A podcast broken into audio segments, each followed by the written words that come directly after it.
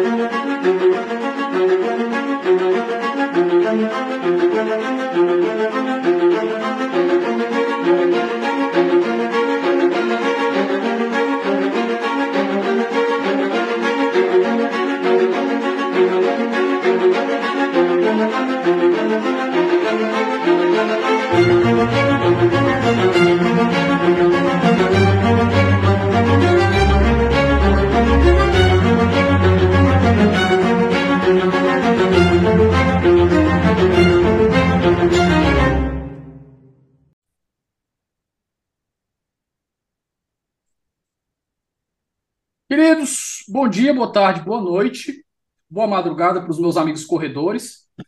Hoje nós estamos numa conexão aqui Fortaleza, Fortaleza, São Paulo, Harvard.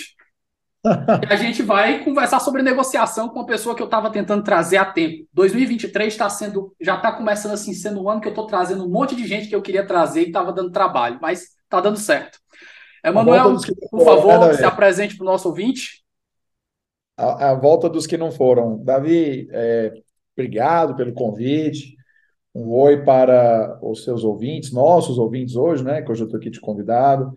É uma honra muito grande. Eu vejo o trabalho que você está fazendo, pioneiro, e que você já conseguiu fazer aí bastante coisa é, nesse tempo. Várias pessoas bacanas que você trouxe, produção acadêmica e principalmente hoje, né, que o Brasil tem tido tantas divergências relacionadas à nossa Suprema Corte, você tem conseguido trazer uma informação mais densa e de qualidade para as pessoas. Independentemente do posicionamento político, econômico, é importante que a gente tenha mais informação de qualidade. Emanuel, antes da gente começar, passa só as tuas credenciais para quem não conhece, não está familiarizado com o teu trabalho aqui para a gente explicar por que é que a gente escolheu esse tema. Davi, eu sou nascido aí em Fortaleza, eu brinco que eu sou um caso raro, porque eu nasci num dia de enchente, né, no Ceará, e tanto que a minha mãe, eu fui nascer na portaria do Hospital Geral pela dificuldade dela chegar no carro, né, então nasci na HGF em Fortaleza, hoje eu sou radicado em São Paulo, na verdade há quase seis anos, né, tem um escritório de advocacia aqui, muito focado em direito empresarial e governança corporativa, além de algumas outras áreas, internacionalização, contratos, algum contencioso mais complexo. É... Eu fiz mestrado na Federal do Ceará, muitos anos atrás, depois fiz outro mestrado em Direito da Universidade de Harvard, é, fiz doutorado na, na USP, né, Direito Econômico, aqui, Faculdade do Largo São Francisco, e sou certificado em negócio de, e sou certificado em negócio de inovação pela Universidade de Stanford. Antes da gente continuar, só uma mensagem dos nossos patrocinadores. Eu tenho sempre o grande prazer de receber aqui uma atenção muito grande do pessoal da Contracorrente, que faz um trabalho maravilhoso no mercado editorial brasileiro. E eles têm hoje, o, acredito que seja o único clube do livro jurídico, que é o Está disponível lá no www.quebracorrente.com.br para quem tiver interesse. As obras são, na maioria das vezes, inéditas em traduções aqui no Brasil. Eu chamei o, o Emanuel para a gente conversar hoje sobre esse tema, pessoal, porque eu sinto que cada vez mais o, o, as pessoas estão ficando mais alertas para entender que o direito não é bastante em si. Então, por exemplo, eu já trouxe o Martin aqui para a gente conversar sobre psicologia. Eu já trouxe o André para a gente conversar sobre análise econômica do direito. E a gente está mostrando aqui como os outros campos do saber eles estão dialogando com o direito para aperfeiçoar como a gente pode ter respostas mais adequadas, respostas mais completas para o que a gente busca. E eu acho que eu ainda vou trazer alguém para a gente falar de estética e a importância de uma boa escrita também, que eu acho que falta no nosso mundo jurídico, principalmente para as nossas linguagens de petição. E hoje eu chamei o Emanuel para a gente conversar sobre negociação. Porque eu acho que um, um dos pontos que se destacam aqui do Brasil, acho que é justamente a gente aprender a. Isso não só no judicial, né, Emanuel? A gente fala negociação em um contrato e coisas do tipo, mas no campo judicial, a gente evitar o judiciário e a morosidade que a gente tem por causa do, do modelo de judiciário que a gente escolheu enquanto sociedade, eu acho que está muito importante. É, é, Davi, eu acho que as pessoas às vezes elas não, não veem o seguinte: só em 2022, desculpe, 2021, de acordo com o portal do CNJ, é, o Poder Judiciário julgou 26,9 milhões de processos. 26,9 milhões de processos foram julgados. E a fila, a gente sabe que é gigantesca. É, é engraçado que ninguém nem pensa né, é, nisso, mas você sabia que no Brasil, hoje, hoje, nós temos é, um número gigantesco de processos trabalhistas, 98%, segundo as estatísticas, dos processos trabalhistas do Brasil estão, desculpa, dos processos trabalhistas do mundo estão no Brasil. Segundo aí estatísticas, né, que, que foram dados, houve houve no Brasil nesse ano aí de 2000, 2000 e Poxa, Davi, é porque assim, a gente acaba ficando confuso quando vira o ano, né? É, mas é engraçado. E ainda o, mais com esse gap aí da pandemia, né? Na pandemia, o número de processos aumentou, trabalhistas principalmente, mas eu quero dizer que eu estava verificando aqui, de acordo com o número de processos, é, enfim, sobre trabalhistas, só em 2000, se não me engano, 2020, né, 2021, foram 2 milhões e 880 mil novos processos trabalhistas. O que acontece é que no Brasil a gente tem muito pouco incentivo a resolver as questões antes de elas chegarem ao tribunal. O primeiro ponto é que o Código de Processo Civil brasileiro ele é feito, assim como os regimentos internos dos tribunais, eles são feitos para procrastinar o resultado final do processo. As pessoas pensam, poxa, mas os juízes não, que, não iriam querer que fosse menos trabalho? É, mas quem faz a lei não necessariamente são juízes. O fato é que o governo, os governos em geral no Brasil, são os principais réus dos processos no Brasil. Então, eles têm interesse que os processos demorem por conta da maneira como é feita a correção monetária, a correção final dos processos depois que eles são julgados contra a Fazenda. Tá? Então, é interessante para o governo ter, rolar a dívida por anos e anos e anos e anos, em vez de ser obrigado a pagar. Por isso que o Brasil adota o sistema de precatórios.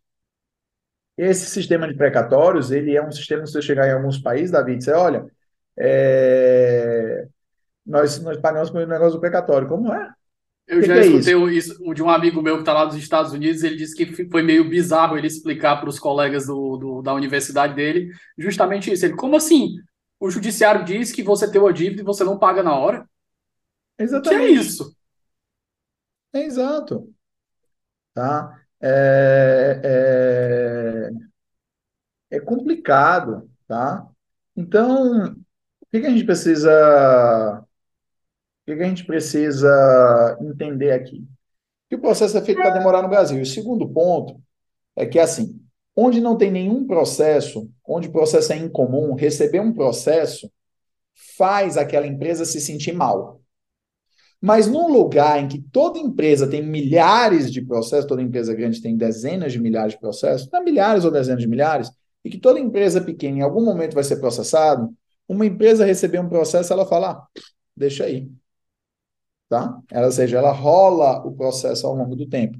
Então, o segundo ponto do Brasil é que, além da litigiosidade ser muito grande por conta da maneira que as regras processuais são estabelecidas, é que uma vez que nós chegamos nessa situação em que há um excesso de processo, deixou de haver um sentimento social de ser vergonhoso para todas essas empresas e todas as pessoas, que ser processado é algo que você tem que evitar a todo custo. Na verdade, o que nós mais vemos por aí são pessoas dizendo: deixa, se der merda que me processa. Então, o fato é, Davi, que nesse ponto a gente tem uma dificuldade que as pessoas elas não conseguem perceber, entender, é que o processo no final ela acaba sendo um péssimo negócio para todos. O que, que acontece? As pessoas elas, elas não costumam pensar no efeito cumulativo, elas só pensam no momento que ela está se beneficiando. É por isso que tem aquela brincadeira, né, que a gente fala de, de você aplicar teoria dos jogos ao direito, é uma brincadeira no bom sentido, porque o advogado normalmente ele não quer aplicar a teoria econômica, mas quando ele aplica, quando ele brinca com esses elementos, ele percebe claramente o seguinte: as pessoas que se beneficiam de um sistema lento, elas não querem melhorar o sistema até que elas precisem do sistema. Então, como na maioria das vezes elas não precisam, elas estão nem aí. Mas quando elas precisam, elas veem como o sistema é ruim. Então, o sistema mais rápido é melhor para todo mundo. Então, o americano, por exemplo, é, mais de 90% do que seriam processos judiciais dos Estados Unidos são resolvidos, feitos acordo, acordos, né? Fora da sala de justiça, fora da corte, fora do tribunal. É, eu já escutei essa. Se a gente metesse é, tipo, 20% da carga de processo que existe no Brasil para os Estados Unidos, o, o judiciário eu deles acho quebrava. que o estado de São Paulo tem mais juízes na justiça estadual do que os Estados Unidos inteiro. E olha que os Estados Unidos têm quase 400 milhões de pessoas e o Brasil tem 215, 213 por aí, tá? Então o problema, o problema é diferente. O problema é que lá eles entendem que o sistema lento é ruim para todo mundo porque trava as pessoas, porque aumenta custos e que, além de aumentar custos, é um risco reputacional. Tá? É um risco reputacional. Tanto é, a, você vê muita presença, e isso aqui é muito representativo, muito representado em, em qualquer série ou filme que você assista, né? É o, o Non-Disclosure Agreement. Um, N, N, N, non-disclosure, NDA, né? Um, um NDA. Você, você tem um processo com empresa, a empresa não quer ficar com aquela fama ali, não quer, e elas dizem, não, é o seguinte, vamos, vamos fechar aqui. Tu nunca mais toca nesse assunto, toma aqui uma bolada de dinheiro. É, a gente tem que tomar cuidado, que às vezes a gente vê filme americano e imagina que sempre é uma bolada de dinheiro. Não é, a maioria das vezes não é tanta bolada de dinheiro, tá? É um pouco mais razoável. Não é tão baixo, tá? Quanto no Brasil, proporcionalmente, mas também não é aquele absurdo sempre que você vê em filme. Existe efetivamente alguns casos que realmente são muito caros, têm pagamento muito alto, mas na maioria das vezes os acordos são fechados de forma razoável, tá? Então acho que a gente precisa começar. E aqui, Emanuel, se tu me permite, tem um, entra também uma discussão mais filosófica do tipo de justiça que a gente quer, é. né? E eu tive até uma discussão dessa com uma amiga minha que não era nem do direito, ela tentando entender. Eu disse assim, então, é, a sociedade americana, eles escolheram um modelo que privilegia mais a vítima. A gente escolheu um modelo que privilegia mais a sociedade. É, não, é, não, é bem, não, e todos não é bem assim, Davi, é que é diferente. É que assim, que as pessoas não entendem que o americano ele tem um direito ao julgamento do júri. Né? É, se eu não me engano, todas as causas superiores a 7 dólares, uma coisa assim, eu tenho que olhar, mas é, é, é muito baixo, isso não sofreu atualização. Então, o que, que acontece? Na, na maioria das vezes, o que a gente vai conseguir perceber é que isso é sensacional, porque quando você tem um julgamento pelo júri, uma questão de fato, o júri determina, enquadra os fatos e o juiz enquadra dentro da lei. Só que isso daí é importante por quê? Porque mede claramente para a própria empresa como é que a sociedade repercutiria negativamente aquela reputação da empresa. E isso faz com que a empresa queira evitar o júri tá? Porque ela não precisa que a sociedade confirme que aquele ato dela é ruim, ela não precisa daquele estampando jornais locais, ou jornais regionais, ou estaduais, ou até jornais nacionais dos Estados Unidos.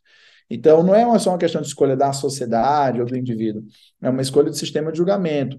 É, o Brasil talvez não funcionasse tão bem o sistema do júri para todos os casos, é, porque, infelizmente, seria muito difícil, por exemplo, você imaginar uma questão tributária, que no Brasil ela se torna hipercomplexa, sendo julgada é, no tribunal do júri. Então, nós teríamos que ter, não porque as pessoas não pudessem entender, mas porque talvez para algumas pessoas, já que o júri é sorteio, a curva de aprendizado para entender tecnicamente todos os nuances da matéria fosse tão grande que iria tornar o julgamento um pouco complicado e aí você teria o paraíso de se cavar nulidades. Então, talvez alguns casos no Brasil tivessem que ir para júri popular, casos cíveis, e outros tivessem que continuar sendo julgados por um juiz de direito. Eu falo mais, e aqui me corrija se eu estiver errado, Emanuel. É, o, o, caso que me ilustrava, que me veio à mente quando eu estava tentando desenvolver esse raciocínio, era justamente, imagina um caso de assédio sexual numa grande empresa. É, o cara, CEO, um high profile dentro da empresa, vai lá, não, vamos fazer um, um NDA aqui, você fica calado, eu te pago um valor, um valor razoável, pronto, morreu Sim. aqui. Aqui no Brasil a gente não imagina um negócio desse porque é um, é um caso de Ministério Público. Então, os dois problemas. Por um lado, na sociedade americana, você vai ver aí que alguns podem dizer que isso, influi, isso faz com que as pessoas mais ricas possam pagar para sair mas, da, mas, da mas não é bem assim, de crimes. Tá? Porque veja, você tem os acordos de não persecução criminal, que lá tem uma latitude maior do que a latitude que o promotor no Brasil pode, mas isso não significa que alguém possa simplesmente comprar a sua inocência, porque nós já vimos vários bilionários americanos indo para a cadeia por coisas simples, como dirigir sob influência alcoólica. Eu digo simples assim, crimes mais banais, tá? Não que não que seja algo que não mereça reproche social, mas se fosse assim, eles pagariam 20, 30, 40 milhões de dólares e não passariam três, quatro semanas na cadeia. Então, não é tão assim, tá, Davi? É porque alguns crimes que talvez os mais parecidos com o que nós chamaríamos de ação penal privada, comportariam a transação. Inclusive, o Brasil tem mecanismos assim também. A questão é que nós não temos um estímulo a uma cultura não litigiosa. As pessoas falam muito nisso, mas no final do dia, é, veja só o seguinte: só de uns anos para cá, é, que está começando a se consolidar, por exemplo, uma cópia de, um, de, uma ideia americana que é o Duty to Mitigate the Loss, né? dever de mitigar as perdas. Porque veja, Daqui, vocês aí que é áudio, vocês estão ouvindo, mas eu estou levantando meu celular aqui para o Davi ver aqui na câmera.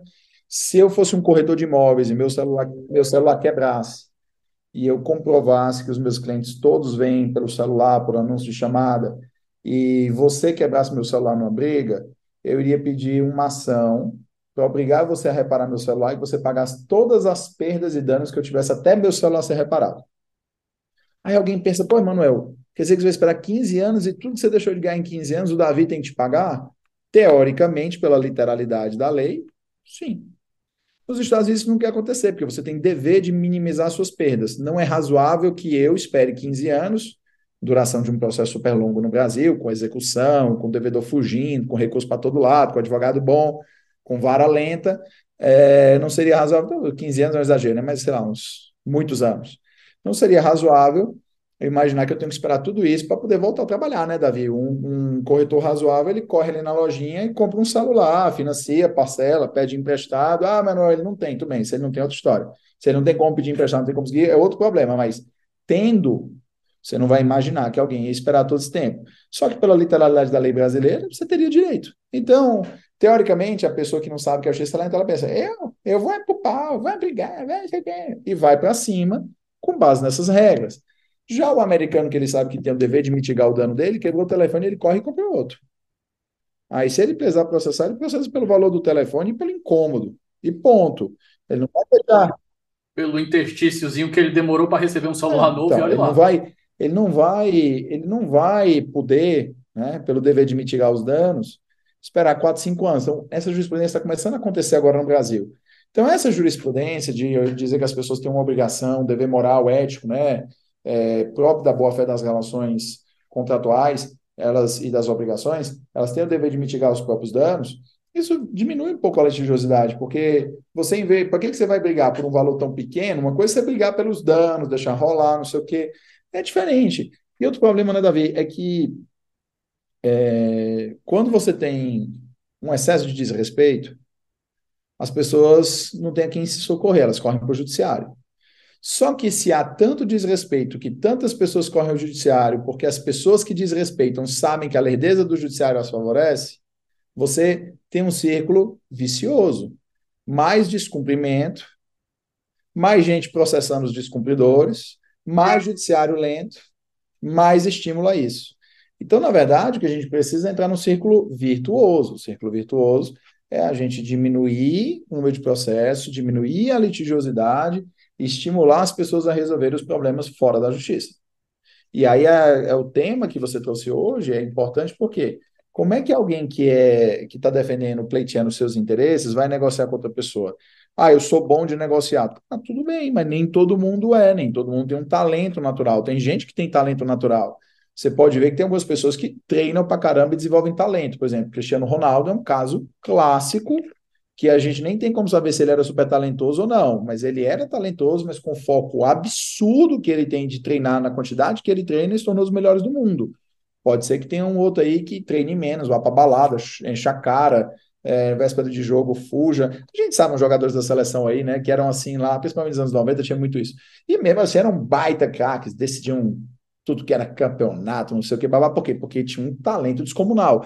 Dá para eu contar que todas as pessoas do mundo são talentosas? Não. Então, se você vai defender seus interesses extrajudicialmente, se você vai negociar um contrato, se você vai ter um conflito de interesses com alguém, é importante você ter é, noção de negociação.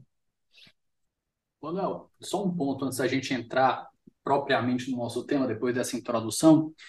Quando falaste desse do, do círculo vicioso que a gente tem, do estímulo por um, um descumprimento que a morosidade do judiciário, e aqui a gente coloca a morosidade do judiciário não por responsabilidade só do judiciário, mas pela escolha que a gente fez como sociedade que permitiu chegar a esse ponto. Mas entra aqui, a gente está gravando hoje no dia 5 de janeiro. É, hoje eu soltei um, um, vídeo curtinho de sete minutos ali no Instagram, tipo, sete minutos para o Instagram, pessoal, esse deve ser quase um longa-metragem, né? Mas a gente, eu tentei reduzir, reproduzir ali as ideias do Amartya Sen, do desenvolvimento como liberdade. E dentro do desenvolvimento como liberdade tem um trecho que é a cara do Brasil, ou pelo menos do que o Brasil não é, que é as liberdades instrumentais. E a quarta liberdade instrumental que ele coloca são as garantias de transparência. E dentro das garantias de transparência é justamente aquela relação que você tem com os outros cidadãos, com quem você negocia no dia a dia, com quem você convive, e existe um nível de confiança recíproca que você pode ter uma confiança que aquela pessoa, quando você vai fechar um negócio com ela, aquela pessoa não vai te sacanear. Então, quando você tem um alto nível de transparência, que ele chama nível de, de, de garantia de transparência na sociedade, o, o custo país, o custo, custo hífen país, né? ou que a gente chama custo Brasil, o custo país, ele diminui. Porque você sabe que você vai entrar num negócio ali, por exemplo, com um corretor imobiliário, você estava dizendo, e se você tem uma alta garantia de transparência, você sabe quando você fechar um negócio com um cara daquele ali, estiver assinando um contrato, você não precisa ler todas as, le as letras pequenas ali, com a preocupação que o cara vai te sacanear. Aqui não. Aqui, justamente pelo fato de o judiciário, coisa, você todo, descreveu, em todo lugar do mundo, você lê todos os contratos com muita atenção, porque não, não, eu dei um exemplo bem lúdico, que a gente, eu, tô, eu falo, não, eu acho que talvez não tenha sido o melhor exemplo, mas eu falo mais do sentido da gente fechar um negócio com uma pessoa sem estar tá com a pulga atrás da orelha pensando naquela hora, como é que essa pessoa vai me sacanear? Como é que essa pessoa vai me sacanear? É. Então, o SEM ele fala justamente isso. Quando você tem um, um, um nível baixo de garantia de transparência num país, o que você vai ter é um nível de litigiosidade, você vai ter um custo de país que vai aumentar. E um dos exemplos que o Brasil traz disso é a existência de cartórios. E se você for explicar cartório para país desenvolvido, os caras vão olhar para tua cara e eles assim, como assim? Tu vai fechar um negócio com uma pessoa que Na verdade, Davi, cartório existe sim, tá? Eu mesmo, quando morei nos Estados Unidos, precisei de cartório, só que realmente é bem mais limitado o que eles fazem em relação ao que nós fazemos, tá? Então, os nossos cartórios é que têm competências amplas demais. É, imensas. Pois Pronto, feito esse comentário com, com os seus, a, a, os seus, os seus contra-argumentos, Emanuel, vamos entrar propriamente no conteúdo de negociação aqui. Que são, eu acho que a gente entra agora nas habilidades que a gente pode desenvolver, que você estava falando, para melhorar o trato do dia a dia dentro do poder, dentro do, do, do judiciário e dentro de contratos, etc. Bom, vamos lá. É... O que eu acho que as pessoas elas não percebem e não entendem, tá? Que às vezes é um pouco, não por nada, mas pela nossa cultura de litigiosidade.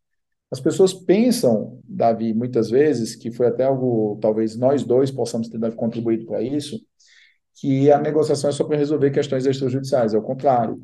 Quando você é uma pessoa que entende princípios, regras, funcionamento de negociação, quando você tem bons cases de memória que te permitem é, fazer uma interpretação instantânea de um caso, você consegue aplicar aquilo em vários momentos. Por exemplo, É, você ser uma pessoa boa de, de negociação te ajuda muito a você entender, fazer questões para testemunhas.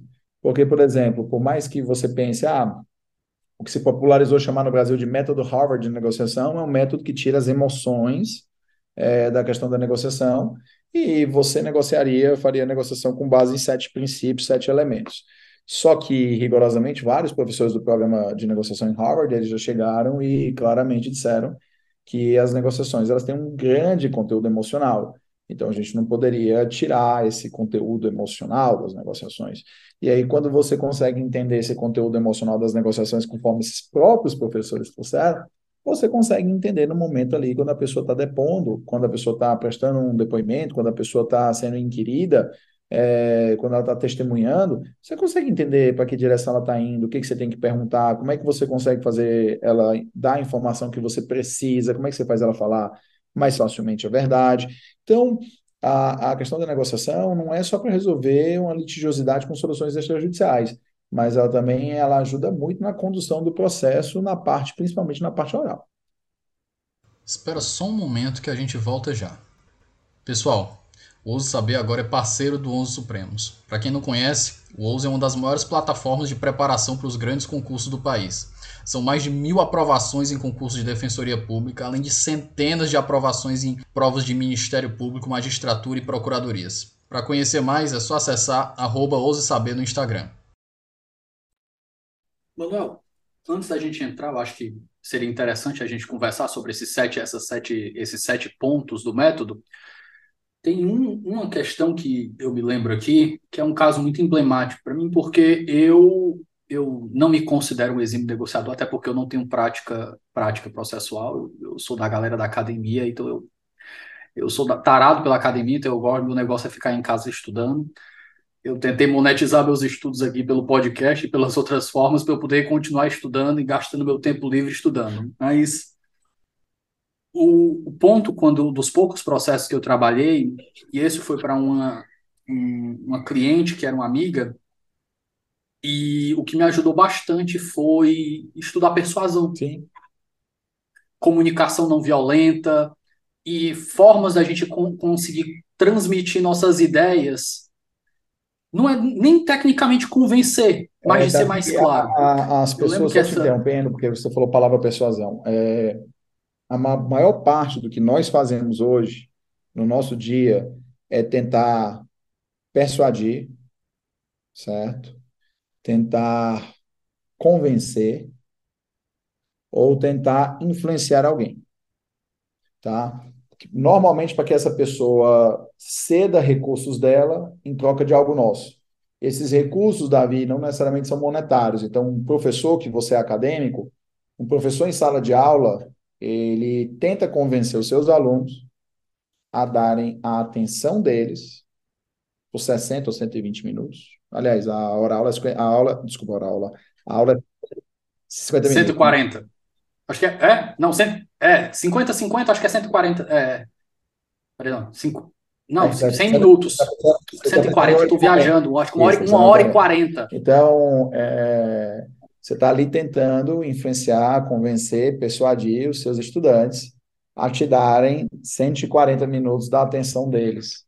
E aí você usa lousa, usa slide, usa TD, usa recursos computadorizados, conta piada, faz alguma coisa para garantir que você está dando o resultado efetivo que você quer. Então, o que você colocou aí de persuasão, às vezes as pessoas elas se esquecem que realmente hoje é, praticamente tudo o que nós fazemos no nosso dia tem a ver com persuadir, convencer e influenciar as pessoas. Então, quando a gente consegue entender isso, é que a gente consegue ter uma. É, a gente consegue ter uma dimensão maior da importância que é saber convencer as pessoas. Ter técnica para fazer isso lembrando aqui do caso que eu ia citar, dessa minha amiga, Emanuel, que para mim é muito emblemático, que foi a primeira vez que eu coloquei em prática algo que eu estudava por hobby. E ela estava numa situação que ela tinha casado com um cara, nunca tinha se dado bem com o cara, casaram porque tiveram um filho, e acabaram se divorciando, e o cara pagava uma pensão mais porque o, o cara era meio rico, né? Então os, pa, os pais eram meio ricos, então os pais ajudavam a pagar uma pensão bem generosa para ela. Só que a forma que a pensão era paga era basicamente ele controlava tudo. Só que era bem generoso. Só que ele controlava absolutamente tudo. Ele fazia dela uma refém Nossa. financeira. E passou, ela, ela, ela batia muito de frente com ele, as discussões, ela mostrava, e o um negócio assim, ele xingava ela, um negócio assim de agressão verbal desnecessária. E eu conversando com ela, eu disse, cara, assim, isso aqui parece muito, muito, muito mesmo caso de síndrome do pequeno poder. Que é, faz lama aqui no Brasil, né? Não, só aqui, tá? E isso, eu lembro de. Isso é um fenômeno mundial, então. Pois é, então eu lembro de uma vez que eu. Duas vezes. Uma eu tentei explicar algumas formas que ela poderia de lidar, e outra eu mesmo conversei com ele, que era uma questão dos dois, e, ela, e, e o cara estava querendo reduzir a pensão, e ela não estava pensando nessa situação, não ia ser bom para ela, e eu, cara, deixa eu conversar com ele. Deixa o telefone, mandei uma mensagem para ele, e aí ele já abriu, ele, não, eu pago isso, isso, isso, isso, aquilo, não. Entendo. Eu, ela fala muito bem de você como um pai, apesar de você as discordâncias de vocês. E ele jogando toda a, a carga emocional e reclamando para mim, eu lá de psicólogo, não, tudo bem, você tá certo, e a gente conversando. E a gente conversando, e a gente reconhecendo e dando o braço a torcer e mostrando que a gente está ouvindo, mostrando que o cara tem razão. E das contas, o cara gritou, gritou, gritou, gritou, gritou. E a gente resolveu, o cara não mexeu em nada. Então, eu acho que tem certas técnicas que a gente vai desenvolvendo aí no meio de uma, de uma que a gente tem, assim, até para as conversas do dia a dia, que eles não vão facilitar só o teu trabalho, mas até as tuas relações pessoais, até dentro da tua família, eles vão facilitar. Você falou de facilitar na família, ó, um exemplo muito interessante que muitas vezes não, as pessoas não lembram, é, quando leem esse livro, que as pessoas Estou falando das pessoas em geral, tá? Porque até porque as pessoas em geral não têm que ter lido esse livro. Estou falando assim, que as pessoas que leram esse livro não lembram. É quando você lê o livro é, Previsivelmente Irracional, do Dan Ariely, né? Ele traz uma situação em que ele separa a ideia de relações econômicas e relações sociais. Eu dou aquela, quando eu vou explicar isso, eu dou aquela adaptada para as pessoas entenderem melhor. Mas você imagina o seguinte, Davi. Imagina que você está namorando alguém aí, vamos supor que seja uma moça qualquer, ou um rapaz, sei lá, enfim, quem você quiser namorar, mas vamos supor que seja uma moça só para facilitar meu exemplo. É, no sentido de que eu já gravei o exemplo sendo esse, tá? E não por qualquer outra razão. É, você vai passar o Natal na casa dela, tá? Família quer te conhecer, quer saber se você é um rapaz decente, quer fazer aquelas perguntas, filha, e aí, quem é esse cara? É, você sabe, né? E aí você vai lá, janta, janta incrível, sua sogra faz bacalhau, ela serve lá um arroz sem passas, por favor, tá? Serve aquela batatinha gratinada, é, e várias outras coisas da ceia de Natal. Eu, eu, particularmente, não sou muito fã, não gosto de peru, nem gosto de, nem como aquele presunto do Natal. Então, mas enfim. Aí vão e fa, fa, vão lá, estão conversando, o jantar é maravilhoso, você resolve agradecer. Acaba o jantar, você pega uma tacinha e começa a bater na tacinha. Pim, pim, pim, pim, pim, pim, pim, pim. Aí você se levanta, todo mundo, ah, ele vai pedir ela em casamento, pedir em casamento. Não, quero agradecer a minha sogra por esse jantar maravilhoso, ceia de Natal mais gostosa dos últimos anos. Ah, ah, ah. Aí você tem a opção A e a opção B. A opção A, você pega uma trufazinha de chocolate, pode ser até da Cacau Show, dois, três reais, né? Ele até da Cacau Show só pelo exemplo, tá? Dois, três reais, você vai lá e entrega para ela. Aí vai começar, ó, oh, que fofo, quer conquistar minha filha, sogrão, fica de olho, pronto. Todo mundo adorou. Segunda opção, você abre a carteira, dá uma nota de 100 reais para ela para agradecer. O que você acha que acontece na hora que você der a nota de 100 reais para ela pelo jantar? Ela não quer receber, fica alguns constrangidos, vai ter o tio do churrasco que está bêbado e vai dizer, dê para mim esse dinheiro, né? mas a maioria das pessoas vai ficar super constrangida. Veja que essa nota de 100 reais compraria 50, 33 a 50 trufas da Cacau Show. Ela não deveria ficar 50 vezes mais feliz ou 33 vezes mais feliz? Se as nossas relações fossem econômicas, ela ficaria, mas as nossas relações entre pessoas costumam ser relações sociais. Então, por conta disso, é, Davi, entender realmente essas interações entre as pessoas faz total diferença. Então, por isso que muitas vezes alguém gosta muito mais de você, não quando você dá alguma coisa material, mas quando você faz um pequeno favor. Benjamin Franklin, se eu não me engano, acho que é na biografia dele que eu li isso, ele dizia que uma das maneiras que você encontra para se tornar querido por alguém é pedir um pequeno favor para essa pessoa. Porque essa pessoa se sentirá imensamente útil em fazer aquele favor que está dentro do domínio dela. Só que não pode ser um favor tão grande que ela tenha algum trabalho real e verdadeiro, mas tinha que ser um favorzinho simples, para aquela pessoa se sentir feliz. Nossa, tantas pessoas que podia pedir, foi para mim, hein? Eu sou bom. As pessoas vêm pedir favor para mim. Uau, que legal, entendeu? Então é isso. Então, você entender esse tipo de coisa é algo que não te ajuda apenas em processo, te ajuda na tua vida no dia a dia, para você entender momento, lugar, circunstância. Porque tem gente, né, Davi, que em conveniômetro bate no infinito. Se estudasse um pouquinho essas coisas, teria uma vida social muito mais feliz.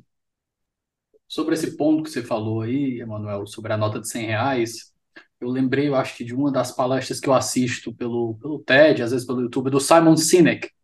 E ele trata justamente dessa dessas situações em que a gente troca dinheiro por tempo. E quando a gente troca o dinheiro por tempo, você acaba desvalorizando certas ações. Então, quando você contrata alguém para limpar a sua casa e você paga ali uma diária para a pessoa, aquilo vale muito menos, por exemplo, para sua esposa do que você tirar seu sábado para fazer uma faxina toda aquilo ali talvez valeria 100 vezes o que você pagou ali em valor simbólico para sua esposa de você ter tirado ali uma tarde só para fazer tudo o que tinha que fazer, em vez de você pagar simplesmente para uma pessoa. Mas, seguindo agora, outro tópico, eu queria que a gente conversasse, Manuel, se possível, sobre os sete elementos do, do método de negociação que você falou. Vamos, Vamos bater de um por um. Davi, é o seguinte, a ordem que as pessoas colocam do método, né, depende muito de como as pessoas elas querem é, aplicar isso, tá?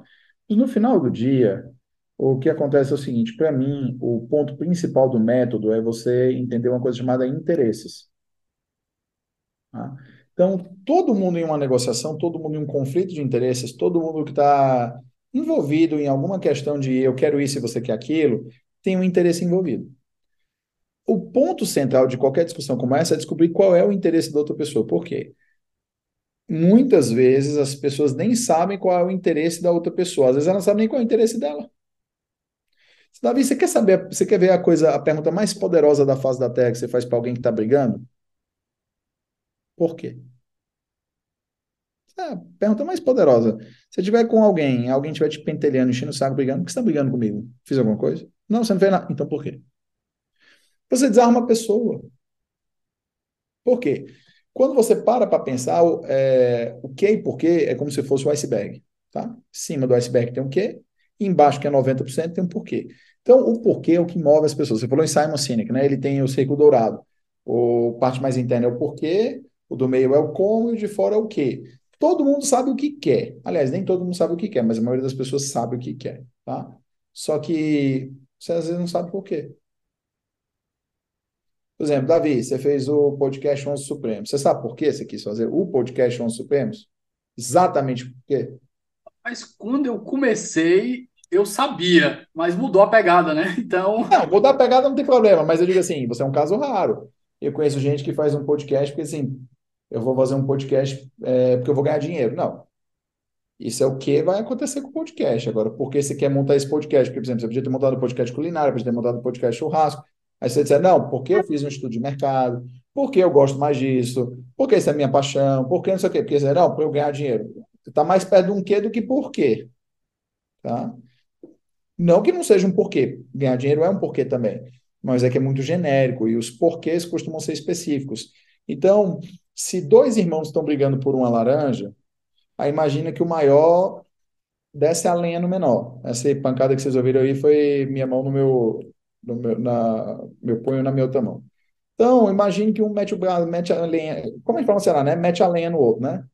É, como é que fala mesmo? Dá uma chibatada. Dá uma lenhada, dá uma lapada, uma, lenhada, chibatada. É isso. E aí o maior pega a laranja, chupa o bago e joga, joga o resto da laranja com a casca e tudo no lixo e a casca está inútil. O mais novo começa a chorar. Tá chorando por quê? Só que eu te bati, nem bati forte. Não, eu tô chorando porque jogou a casca de laranja no lixo, eu queria fazer um bolo. Então imagina, se eles não tivessem brigado, a laranja tinha dado para o irmão mais velho, maior, né? Nosso exemplo, ter chupado o bago, né? O suquinho e tal. E o menor podia ter usado a casca para fazer o bolo de laranja dele. Então, para você ver como a falta de um porquê muitas vezes é um problema. Segundo ponto, Davi, tem a ver com opções. Tá? É, existe toda uma série de explicações por que, que a gente precisa gerar opções em uma negociação. Mas a, a, eu, eu gosto de resumir isso de uma outra maneira, uma maneira que passa batida da maioria das pessoas que estão tá de negociação. É que nós somos animais. Só isso. E como animais, nós temos um mecanismo chamado fight or flight. Significa que quando nós recebemos ultimados, ou somos acuados, ou nos sentimos em perigo, ou nos sentimos pressionados, ou nós batemos de volta, ou nós fugimos. E aí, numa negociação, nem você quer que a pessoa bata de volta, levando o tom da negociação, nem você quer que a pessoa fuja. Então, Davi, veja como seu cérebro funciona em comparativos. Tá? Você entra numa loja e tem uma televisão de 43 polegadas. Tá? Ela custa 8 mil reais. A mesma televisão do lado, só que é 42 polegadas, custa 1.600 reais. Você acabou de achar a televisão de 1.600 reais muito mais barata do que ela é. Você achou ela tão mais barata na sua cabeça do que ela é, que você talvez nem se deu o trabalho de ir na loja vizinha para olhar o preço. Meu Deus, por que está tão barato? Não é uma promoção, não sei explicar. Não é uma promoção. Tá? Então, é a mesma coisa que eu, eu sei que alguém está querendo comprar um celular. Se alguém está querendo comprar um celular e a pessoa não sabe qual é, se eu chegar e oferecer o meu telefone, olha, isso é um iPhone, você quer? Talvez a pessoa queira. Mas eu chegar, eu tenho um iPhone e um Samsung. Ah, meu amigo, agora você bugou a cabeça da pessoa, porque quando a pessoa tem opções, ela sente uma compulsão de escolha. Tá? Então, criar opções ajuda as pessoas a quererem fazer o um negócio. Explorarem como elas podem gerar valor uma para a outra. Foge do fight or flight. Estimula o mecanismo natural das pessoas de querer escolher. Então, cria opções. Agora, sempre, né, Davi, eticamente, né? Você não vai inventar opções toscas para enganar as pessoas. Você vai fazer criar opções éticas, tá? Terceiro ponto, Davi. Inclusive, o, o Dan Ariely, ele tem aquele. Uma das palestras que eu vi, que é o efeito chamariz, que as lojas usam. Eles colocam uma opção intermediária absurda para induzir a pessoa a fazer escolhas. Né? Ele dá o exemplo aqui, por exemplo, vamos tirar aqui uma revista. Você vai assinar uma revista. Ele dá uma, a assinatura da revista anual Revista é, só digital. É da The Economist que ele dá o exemplo. É, exato. Ele dá. A, a, a assinatura é 40 dólares. Papel online. É, a assinatura normal, só digital, é 40 dólares. A assinatura digital e física é 120 dólares. Aí ele cria uma opção intermediária absurda. Ele cria uma opção só física por 120 dólares também. Aí a pessoa fica 40 dólares digital 120 dólares física ou 120 dólares física e digital. E ele mostra, os estudos mostram como as pessoas nessas situações tendem a escolher a opção mais cara com mais disponibilidades. Mas se você retira aquela opção ali do meio, as pessoas tendem a escolher a mais barata. É isso. Tá? É isso. O terceiro ponto é a legitimidade. Tá? É, legitimidade é o seguinte, Davi, se a gente for escolher critérios com a negociação, você sabe o que, é que vai acontecer, não sabe? Você vai ter seus critérios subjetivos e eu vou ter os meus critérios subjetivos. Tipo, é, o que eu acho bom, o que eu acho justo, não é necessariamente o que você acha bom, o que você acha justo. Por isso que quando a gente for ter uma negociação, os melhores critérios que nós podemos adotar, os critérios que a gente realmente deveria trazer para as pessoas, que elas têm mais tendência a concordar, são critérios objetivos. Então imagine o seguinte, se a gente colocar aqui o aluguel no final do ano vai ser reajustado é, de acordo com o que eu acho que o apartamento valorizou, ninguém quer. Tá? Mas a gente combina IGPM, PCA, e é um critério objetivo. Então, estabelecer critérios objetivos são legítimos. Por quê? Porque a discussão não vai ser depois do reajuste do problema. É qual foi o critério que nós adotamos? Nós adotamos o critério A, adotamos o critério B, adotamos o critério C, e agora nós vamos ter que seguir com isso. Tá? Por quê? Porque é justo. A gente só discute o critério. A gente não discute outra coisa. Tá? Aí, muito bem. É, um próximo ponto, tá, Davi, que às vezes também é interessante, é óbvio, como eu te falei, as pessoas, elas, é, muitas vezes, elas colocam em qualquer ordem, né? Eu estou colocando uma ordem que eu acho uma, uma ordem é, interessante, mais fácil de ser assimilada. Próximo ponto, Davi, é a ideia de ter alternativas. Porque quando você não tem alternativa para um negócio, você acaba aceitando um negócio ruim. Então veja o seguinte: é, você está precisando alugar um apartamento em Fortaleza. Chegou agora, ou aqui em São Paulo, onde for, é, e você não conhece bem o mercado. Você vai ver o primeiro apartamento, a não ser que seja um baita negócio, você, assim, evidente de cara, você vai ver outros apartamentos. Por quê? Porque você compara até quanto você pode pagar pelo metro quadrado, pelo conforto, blá. E se você tem uma alternativa, se você tem uma opção, você é mais capaz de dizer não para a primeira proposta que você acha ruim, ou dizer para outra proposta, não, não aceito, melhore. Porque veja, é como o caso daquele cara que só tem um cliente. Se o cliente chega e diz assim, ó, oh, passou as eleições, os... tá tendo muita notícia econômica assim, assim, assada, eu vou aqui, tive inadimplência aumentou, eu só consigo manter seu contrato se eu reduzir em 50%. Aí você tem duas opções. Ou você é uma pessoa que realmente está vendo que isso aconteceu com seu cliente, e aí você tem uma boa relação com ele, quer ser parceiro, você continua. Ou você tem que pensar o seguinte: eu tenho outros prospects, leads, outras pessoas que eu estou fazendo vendas dos meus produtos ou serviços, que se eu perder esse, eu estou compensado, porque esse vai diminuir muito meu lucro. Aí a alternativa existe. Você talvez não aceite. Você pô, tá, desculpa, eu até te dou uma redução temporária, mas é isso. Ou, ou você é, aceita porque você não tem alternativa. Então, são duas opções com repartição. Primeiro, você aceita lá que você é parceiro do seu cliente, virou amigo, não sei o quê, blá, blá. Acontece, eu mesmo já aceitei de cliente, porque vi que ele estava em dificuldade. Tinha criado um relacionamento pessoal e queria ajudar o cara, porque na maré baixa, né, todo mundo baixa. Na maré alta, todo mundo também acha que é bom, né? Então, você tem que estar com as pessoas também na alta e na baixa. Mas, se não é o caso, você não tem alternativa àquele contrato, você aceita a perda e se esforça. Mas se você tem alternativa para perda, você, ó, dane-se, eu não vou aceitar essa perda. E vai para cima. Concorda?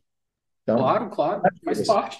Eu acho que esse ponto aí de você também traz bem a, a ideia, uma ideia bem real do dia a dia, né?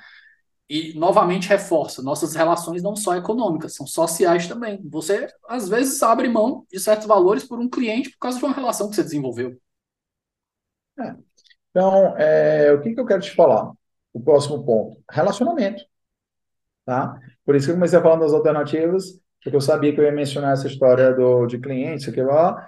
E o que é importante agora é a gente pensar em relacionamento. Davi, veja só. Tem pessoas, por exemplo, eu tenho um cliente que já me pediu uma redução pesada. Foi esse exemplo foi comigo. E eu topei, porque meu relacionamento com o cliente era tão bom que eu, no meu coração, tinha certeza que ele não mentiu para mim. Que ele estava em dificuldade. E eu tinha um relacionamento tão bom com ele que eu sabia dos projetos dele e sabia que outro advogado não ia conseguir ajudá-lo. E eu fiquei com ele para ajudá-lo a crescer e voltar e tocar nos outros projetos no futuro. Quando isso aconteceu, tá? Porque nosso relacionamento era bom. Mas você às vezes tem clientes que te pagam super bem, o relacionamento é tão ruim que quando ele te propõe, você pensa, nossa, conseguiu uma desculpa para me livrar dele. Então, Davi, o relacionamento não é você que é uma, uma coisa de amizade, mas o relacionamento é aquele que te permite ter confiança suficiente nas pessoas para que você saiba que vale a pena fazer negócio com aquela pessoa. Então, quando você tem um relacionamento, você tende a necessitar de menos provas, você tende a antecipar interesses do outro, você tende a ceder e vice-versa, tá? Então, sem um bom relacionamento, você não quer fazer um negócio com aquela pessoa é, é que assim, para eu fazer negócio, eu, forma genérica, qualquer pessoa, para a gente fazer negócio com pessoas que a gente não gosta, nós precisamos ser muito melhores compensados. E isso empata a maioria das negociações. Para você fazer negócio com pessoas, empresas, gente em geral, que você admira, que você gosta, que você valoriza, nossa, Davi, a gente aceita às vezes até perder, tá? Então, é importante ter um bom relacionamento. Então, à medida que você construir bom relacionamento com seus clientes, você é capaz de tocar as coisas para vir. Tá? Então, muito bem. O próximo ponto, é, Davi, que é importante, é o seguinte, dentro desses elementos que eu estou te apresentando. É, até agora nós já tratamos de, de cinco, né? É, o próximo, sexto, é a questão de comunicação. Tá? O que, que passa desapercebido, Davi? A maneira que nós nos comunicamos é muito importante. E todas as vezes eu falo para as pessoas que comunicação tem um ruído gigante. Tá? Comunicação tem um ruído gigante. Eu faço um exercício muito claro, todas as vezes eu faço telefone sem fio. Só que quando eu faço telefone sem fio, eu boto uma música para tocar e eu saio cantando um pouco da música no ouvido das pessoas. Não sempre quando elas estão recebendo, mas quando elas estão quando elas vão falar na sequência. Isso sempre faz com que a frase chegue no final completamente deturpada. Basta ter três pessoas, já está tudo trocado. Quando tem 15 pessoas, muda a data, o lugar, a coisa. Porque eu, eu gosto de dizer que, sei lá, 3 quilos de trigo sarraceno foram entregues em algum lugar. Porque é tanto TR que a pessoa conseguiria memorizar. Nunca, Davi, chega no final a mesma coisa. Tá? Por quê? Porque comunicação é um problema. As pessoas têm dificuldade de reproduzir integralmente o que as outras falam, e mesmo que nós conseguíssemos reproduzir integralmente, o que você fala, o que eu falo, o que você fala, é totalmente diferente o que eu entendo do que você entende. Então, se alguém chegar para mim, Davi, e falar A, eu vou entender a linha. Se alguém chegar para falar você, para falar para você A, você vai entender A duas linhas. Então, a comunicação é um problema. E muitas vezes a maneira que nós formulamos as frases também são coisas que afetam fortemente a maneira pela qual a comunicação é estabelecida. Então, veja você o seguinte: é, você ganha 10 mil reais por mês. E eu preciso, preciso diminuir o seu salário. Qual notícia chega menos dolorosa nos seus ouvidos? Seu salário, sua compensação, prestador de serviço, perdão, salário no Brasil, CLT não pode ter redução sem acordo coletivo, mas enfim, prestador de serviço.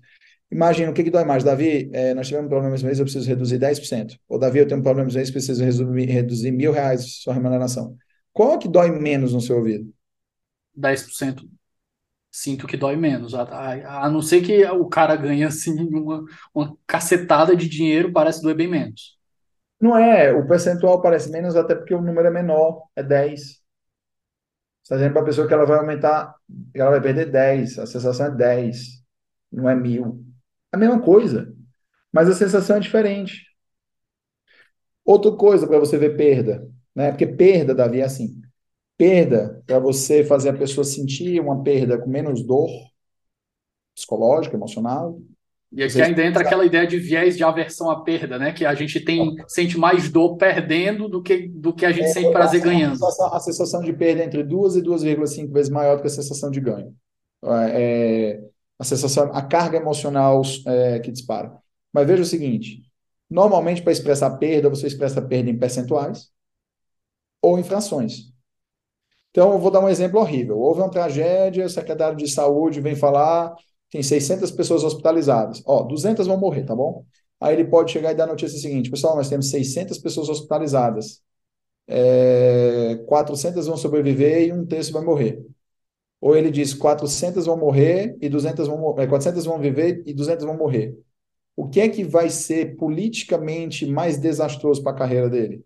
Esquece o lado humano. Eu não estou aqui tratando de que todas as. É, obviamente, qualquer perda seria tragédia. Mas do ponto de vista político, de repercussão nos jornais, é muito pior dizer que um terço vão morrer ou é muito pior dizer que 200 vão morrer? 200. Tá?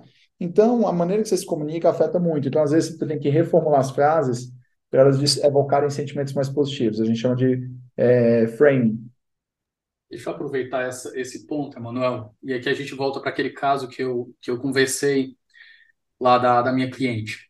É, o meu pai me mandou um tempo, meu pai gosta muito de, de navegar por esses assuntos, ele me mandou um tempo, depois eu dei uma olhada, o estudo não, não parece tão, tão sólido, mas as bases dele sim, as bases gerais que era a regra do Albert Merabian, de 55, 37, 8, alguma coisa assim. Ele dividia em três, três frações de porcentagem. A capacidade de convencimento na argumentação. E ele colocava lá que a qualidade do argumento era tipo, não chegava a 10% do poder de convencimento. É, assim. A segunda, a segunda, é, esses valores a gente já pode dispensar, mas a gente pode manter a, a base do, do, do, que, do que é importante aqui na, na ideia, que é o quê? A qualidade do seu argumento, ela não tá nem, nem não é nem de longe a parte mais importante no seu poder de convencimento. A parte do poder de convencimento está muito mais nas palavras que você vai usar na sua linguagem corporal. É. E é por isso que tanto se perde quando você conversa por mensagem em redes sociais, porque você não consegue transmitir tom, você não consegue transmitir a sua posição, a sua forma que você está falando, a forma que você está se portando. E você cria tanto ruído, e, e, e, e já é um ambiente muito bélico. Então, qualquer coisa que você fale ali é você só tem as palavras. Então, Davi, é, na verdade, esse argumento do Merabian que você trouxe, ele é muito bem desenvolvido para o mundo dos negócios pelo Chris Voss, tá? E... Do FBI, né? É, Negocie como se sua vida estivesse dependendo disso. É isso. É, eu acho talvez um dos melhores livros de negociação de todos, tá?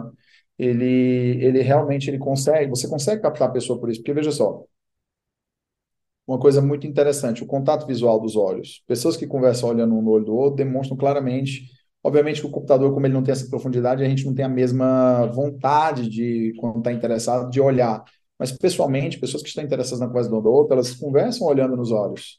E elas fazem gestos, só que, obviamente, o gesticular não é uma biruta maluca rodando os braços. Isso demonstra ansiedade, demonstra nervosismo. Mas, normalmente, gestos curtos e firmes eles demonstram segurança e interesse no que está sendo feito.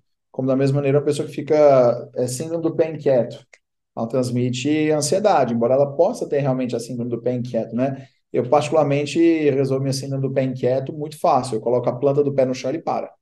Se eu pisar com a ponta do pé, ele fica. Se eu pisar com a planta, passo lá 4, 5 horas sem mexer o pé. É claro, mexe sempre para não dar é, cãibra, mas fora isso, é. Bom, e o último ponto, Davi, que eu acho que é, o que está faltando somente, é a questão do compromisso. O que que acontece? É, as pessoas, elas não, não, as pessoas, elas não, como é que eu posso dizer isso? Elas não se socorrem habitualmente de advogados para fazer seus contratos, suas negociações, tá? Porque é um custo. Só que, mesmo que elas não se socorram de advogados, elas deveriam formalizar por escrito de alguma maneira tá? Formalizar de alguma maneira, por escrito, preferencialmente. Mas se não formalizar por escrito, usar palavras definitivas. Negócio fechado, temos um acordo, temos um contrato, aperte minha mão que está fechado. Porque quando você não tem palavras definitivas, você não fecha o conceito jurídico de contrato. Você parou na fase de negociação, você não encerrou a negociação. Né? Porque o conceito jurídico de contrato é quando tem um encontro de vontades. Então, vocês podem ter concordado em todos os pontos da negociação, mas se vocês não expressarem isso de uma forma inequívoca, você não tem um contrato. E mais fácil para provar que o acordo inequívoco tenha sido feito por escrito. Então, o compromisso é o ponto final e ele é importante. Manuel, caminhando para a parte final da nossa conversa aqui, Considerações finais. E aqui não precisa se ater a tempo. Fique à vontade aqui para tratar de outros temas que você acha que a gente acabou passando batido, mas que mereciam estar na conversa. Não, é, é que eu acho o seguinte, tá, Davi? Só um ponto muito importante que eu acho que nós precisamos cada vez mais é, ter na nossa mente, na nossa cabeça, que a solução judicial de todos os problemas é muito deletéria, porque no final, no final das contas, o, ele não funciona, tá? A justiça brasileira está travada, ela não funciona. Se não funciona, o que que a gente precisa, o que que a gente precisa colocar na prática? Precisa achar jeitos em que nós conseguimos escapar dessa armadilha que é ficar a todo tempo achando que o judiciário vai salvar a nossa disputa. Até acontece, as liminares elas salvam muita coisa, mas é muito mais importante nós fazermos uma análise de custo e benefício, que às vezes uma negociação em que nós perdemos um pouco, mas recebemos rápido, ela é mais eficiente do que uma negociação, desculpa, do que um processo em que nós achamos que vamos receber tudo depois de sei lá quantos anos. Então, a não ser que você tenha muito dinheiro sobrando, a não ser que você tenha muito tempo disponível, eu sugiro que você tenha muita atenção com isso e fuja dos processos. E que entenda um pouco de negociação, pura e simplesmente, para que você possa efetivamente é, utilizar isso ao seu favor. Porque, veja bem, quando você vai sentar com, no seu dia de trabalho, a maior parte do que você faz é tentar convencer alguém a alguma coisa. Hoje, isso chama non-selling sales, né? Vendas não vendas. Isso é a maior parte do que nós fazemos hoje, Davi. Ah, não, mano, a parte que eu faço hoje é um contrato. Não, Davi, você faz um contrato que vai para outra parte, decidir se ela quer ou não quer, e você precisa convencê-la. Você faz um processo judicial, ou seja, não, não é venda, é, você está vendendo uma ideia para o juiz. Tá? Então, a gente precisa entender que as ferramentas de negociação são um conjunto de sete de ferramentas que ajudam a gente a convencer, influenciar e persuadir outras pessoas. Então, quanto mais rápido a gente entender isso, melhor vai ser. E por fim, né, Davi, lembrando que a gente falou que negociações também são emocionais, lembrando que a gente precisa é, ter muita atenção e uma negociação que a gente precisa, o máximo possível, se preocupar em deixar o outro lado satisfeito. Porque se você fechar um acordo, fizer a pessoa fechar um acordo que ela não está satisfeita, existe uma grande probabilidade dela não cumprir o acordo ou de ela nunca mais fazer um acordo com você depois que cumprir esse. Então, é importante também nós atentarmos para o aspecto é, de gerar valor para os dois lados e para o aspecto de que o outro lado ele esteja minimamente satisfeito com o que ele sai da mesa. Não, caminhando aqui agora para o bloco final, é, indicações de leitura para quem quer se aprofundar aqui. Acho que a gente já citou aqui o Negocie como sua vida dependesse é, disso. Eu ia, isso. Ah, o, eu recomendo qualquer coisa do Dan Shapiro, né? Que ele é professor também é, nos Estados Unidos. O, eu não sei como eles traduziram aqui, mas o livro que ele tem é o Negotiating the Non-Negotiable. Assim, deve ter sido traduzido como Negociando o Negociando o Inegociável. É, deve ter sido traduzido assim. É, ele é realmente tão preparado, mas tão preparado, é, que eu realmente recomendo às pessoas que elas tenham essa atenção especial tá, de, de realmente verem o que ele escreve. Também muito bom o, o Negotiating with the Devil, né? Negociando com o Diabo, é, também de professores da Universidade de Harvard, no caso é o Robert Minukin, né? M-N-O-O-K-I-N. Ele é muito bom também. Ele é extremamente preparado. Acho que super vale a pena você conhecer. Aliás, não é Negotiating with the Devil, perdão, é Bargaining with the Devil, barganhando com, com o diabo. Tá? Ele é muito bom. Então, acho que são alguns livros que são, fogem um pouco aí, né? Porque todo mundo só pensa é, no, no, no tradicional, jurídico. né? Hã? E no jurídico. Não, eu digo assim, no tradicional de negociação. Dale Carnegie, Como Fazer Amigos e Influenciar Pessoas. Olha, eu vou te falar uma coisa, é um livro que eu acho que todo mundo tinha que ler uma vez por ano, né? Porque, na verdade, o que todo mundo pensa em negociação é o getting to yes, né? Chegando ao sim, como chegar ao sim, né? Mas, é, honestamente, que é do Roger Fisher, William Yuri... Outro que você falou, né? O Comece pelo Porquê, do Simon Sinek. É, eu acho... Não citou, mas citou a ideia, né? É, mas assim, os de negociação são aqueles que eu te passei, tá? Que eu acho que são muito bons.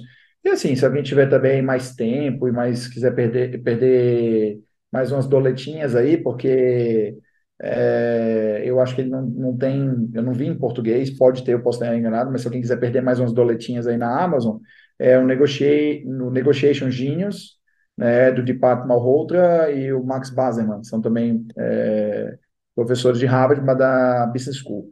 Então, eles também são muito bons, tá? Mas é assim, se você quiser perder mais umas doletinhas, se bem que não é perder, né, Davi? No final, acaba sendo um investimento. É porque como está em... Investimento. Como está em crise, o dólar está nas alturas, né? A gente precisa fazer esse alerta para as pessoas. Porque eu, particularmente, nunca achei esse livro no Brasil é, em português. E, às vezes, é mais barato você trazer da Amazon americana, quando o livro está em inglês, que na Amazon brasileira. Eu, pelo menos, confiro nas duas, tá? É, porque às vezes tem. Sempre que eu vou comprar o livro americano, eu faço isso também. Então, às vezes tem livro em inglês que você acha na Amazon brasileira que está em estoque, e aí eles ainda estão com preço antigo, né? Porque eles já internalizaram o dólar por real, sei lá quanto tempo atrás. Aí ficou bom, mas às vezes é mais barato comprar fora. Eu acho, mas não vou saber. E às vezes chega mais rápido você comprando fora. Não, a... Por incrível que pareça. Não, não. A... Eu já tive algumas situações assim. É, a Amazon entrega rápido, tá? Não posso, não posso reclamar, não. Manuel, fechamos aqui nosso episódio. Eu acho que tem um conteúdo bacana aí para quem ouviu e não fica limitado ao direito. A gente deu uma caminhada aqui por, por psicologia, deu negociar, deu uma caminhada bem vasta dentro do universo da negociação. Eu acho que isso aqui vai servir tanto para quem é do direito, até para muita gente que é de fora, vai poder aprender muito aqui. Agradeço a participação. Acho que depois temos que marcar para conversar sobre outros temas. Quando você quiser, meu amigo, você que você manda na minha agenda. É isso. Ficamos por aqui, pessoal. Um forte abraço e até a próxima semana.